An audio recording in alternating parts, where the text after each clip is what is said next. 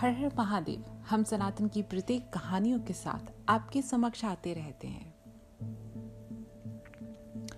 हम अपने पॉडकास्ट में मंत्र, गायत्री, अनुष्ठान, पूजा और देवताओं के बारे में बात करते रहते हैं।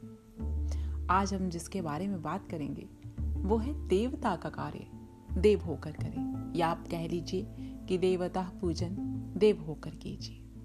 यदि हमसे कोई पूछे क्यों? तो इसका उत्तर भी हमारे पास है कि देवता का कार्य, जो देव होकर किया जाता है, वो स्वतः ही देवताओं तक पहुँच जाता है। मैं तहक्षी, आप सबका स्वागत करती हूँ, एवं मैं आपके अविरल प्रेम के लिए आभारी हूँ। ये बात जो हम देवता के कार्य में देव होकर कहने की कह रहे हैं, ये स्वयं से नहीं कह रहे। हमारे पुराणों में ये बात पुरानी ज़रूर है। किंतु कहा गया है कि पुराणों पुराणों में, देवी भागवत पुराण में, वराह पुराण में, नारद पुराण में, कि देवता का कार्य किस प्रकार करें? कि उत्तराहद मुखम देवाना, पित्राण दक्षिण मुखम। मुक्तकेन शच नाभाम में देवाण हज वर्जयेता विष्णु पुराण शालग्राम शिलायास्तु मूल्या घाटयेथाचितं विक्रेयता कार्य करतायन च नरके नियते वरः पुराण। अभ्याय शिव निर्मलाय पत्र। पुष्पफलं जलं। शाल ग्राम योयातपावान तथा भवेन सदा। वरः पुराण। अनुष्ठः पर्वदाभ्यान वित्वा तुसं देयवतु। ग्रहेषु प्रथमा कार्ये। नाधिना शायस्ते बुधे मतस्य पुराण केतकी, कुटज, कंध, बंधु, केसर, जपाण, मालत, पुष्प, चैव, नायस्तु, यते, महेश्वरः। मातुलिं च तरगर्भो नैभयतु विचम नाघो दुर्वा कामय, गणेशो, तुलसी, विज्यते। पलाश काशुकुस्मेय मैं मालुतिं तुलसी हदले धात्री, दलेश च, दुर्भाय भानियते जगदम्बे काम। नारद पुराण। आइए अब इन्हीं सब बातों को हम हिंदी में कैसे जानेंगे? ये हमें पढ़ना पड़ा क्योंकि हमारे में ऐसे कई लोग होते हैं जिन्हें विस्तृत रूप से पुराणों में कही बात बताने की बहुत ज़रूरत पड़ती है। कहा जाता है कि देवता का पूजन उत्तर मुख होकर और पितृ पूजा दक्षिणा मुख होकर ही करनी चाहिए। नीला, लाल अथवा काला वस्त्र पहनकर और बिना धोए हुए वस्त्र पहनकर भगवान विष्णु की उपासना करने वाला दोषी माना जाता है और उसका पत्न शीघ्र होता है। गीले वस्त्र पहनकर अथवा दोनों हाथ घुटनों से बाहर करके जो जप, होम, दान करते हैं वह सब निष्फल होता है।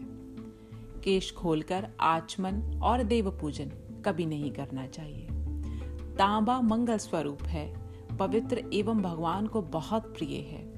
तांबे के पात्र में रखकर जो वस्तु भगवान को अर्पण की जाती है, उन्हें भगवान बड़ी प्रसन्नता से ग्रहण करते हैं। इसीलिए भगवान को जल आदि वस्तुएँ तांबे के पात्र में रखकर ही अर्पण करनी चाहिए। चांदी पितरों की परम प्रिय है। इसीलिए उन्हें देवकारों के लिए अशुभ माना जाता है। इसीलिए देवकारों में चांदी को दूर रखना होता है। भगवान की पूजा करते समय दीपक का स्पर्श करने पर हाथ को धो लेना चाहिए, अन्यथा दोष लगता है। शालिग्राम, तुलसी और शंख, इन तीनों को एक साथ रखने से भगवान बहुत प्रसन्न होते हैं। शालिग्राम तथा शंख पर रखी हुई तुलसी अलग करना पाप है। शालिग्राम से तुलसी अलग करने वाले जन्म जन्मांतर से स्त्री व योग को प्राप्त होते हैं। और शंख से तुलसी अलग करने वाला भार्यहीन तथा सात जन्मों तक रोगी रहता है। शालिग्राम को बेचने वाला तथा खरीदने वाला दोनों ही नरक के उपासक हैं। शिवलिंग पर चढ़े हुए फल, फूल, नैवेद्य, पत्र एवं जल ग्रहण करना निषिद्ध है। यदि शालिग्राम से उनका स्पर्श हो जाए तो वह ग्रहण करने योग्य हो जाता है। घर में अंगूठे के परव से लेकर एक वित्ता परिमाण की प्रतिमा होनी चाहिए, क्योंकि बड़ी प्रतिमा घर में अशुभ मानी जाती है। और अशुभ इसीलिए मानी जाती है क्योंकि बड़ी प्रतिमा का घर में विधि पूर्वक प्राण प्रतिष्ठा करनी पड़ती है। घर में टूटी फूटी अथवा अग्नि से जली हुई प्रतिमा की पूजा कभी नहीं करनी चाहिए। ऐसी मूर्ति को पूजा करने से गृह स्वामी के मन में उद्वेग एवं अनिष्ट होता है।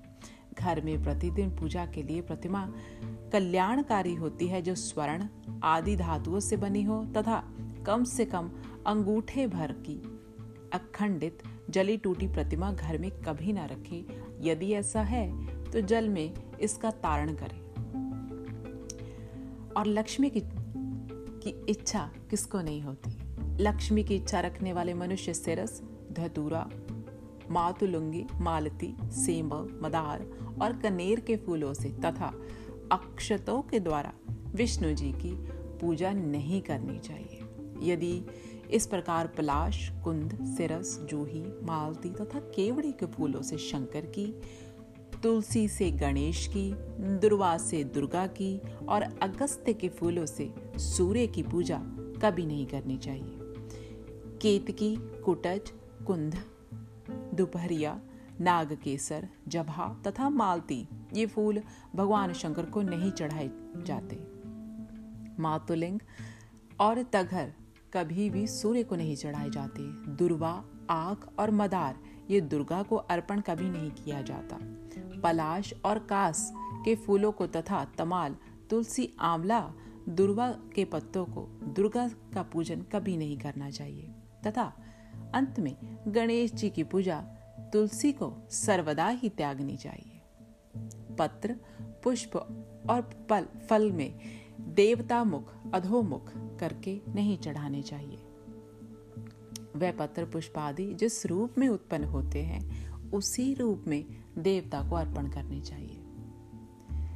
पूर्णिमा, अमावस्या, द्वादशी, सूर्य संक्रांति ऐसी रात्रियों और दोनों संध्याओं में, अशौच के समय, रात को सोने से पहले, इन समय में कभी भी तुलसी के पत्रों को नहीं तोड़ना चाहिए। यदि ऐसा आप करते हैं तो आप श्रीहरि के मस्तक का छेदन कर रहे हैं। सूखे पत्तों, फूलों और फलों से कभी भी देवता का पूजन नहीं करना चाहिए। आंवला खैर, विल्ब और तमाल के पत्र यदि छिन्न भिन्न है तो विद्वान पुरुष जो पुरुष होते हैं, उन्हें दूषित नहीं कहते।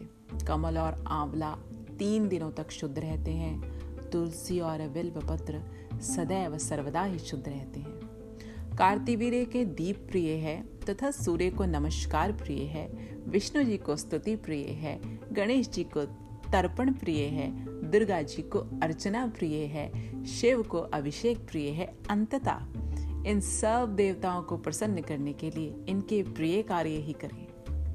विष्णु जी के मंदिर में चार बार, शंकर जी के मंदिर की आधी बार, देवी के मंदिर की एक बार, सूर्य के मंदिर की सात बार, गणेश जी के मंदिर की तीन बार परिक्रमा करनी चाहिए। घी का दीपक देवताओं के दाएँ भाग में, तेल का दीपक बाएँ भाग में ही रखना चाहिए। पक्षिणा, प्रणाम, पूजा, हवन, जप तथा गुरु और देवताओं के दर्शन के समय गले में वस्त्र कभी नहीं लपेटना चाहिए। इन्हीं शुभ मंगल कार्यों से आपके घर में शुभ मंगल हमेशा ही माँ भगवती की कृपा से अचल और अभय दान देता रहे। हर हर महादेव।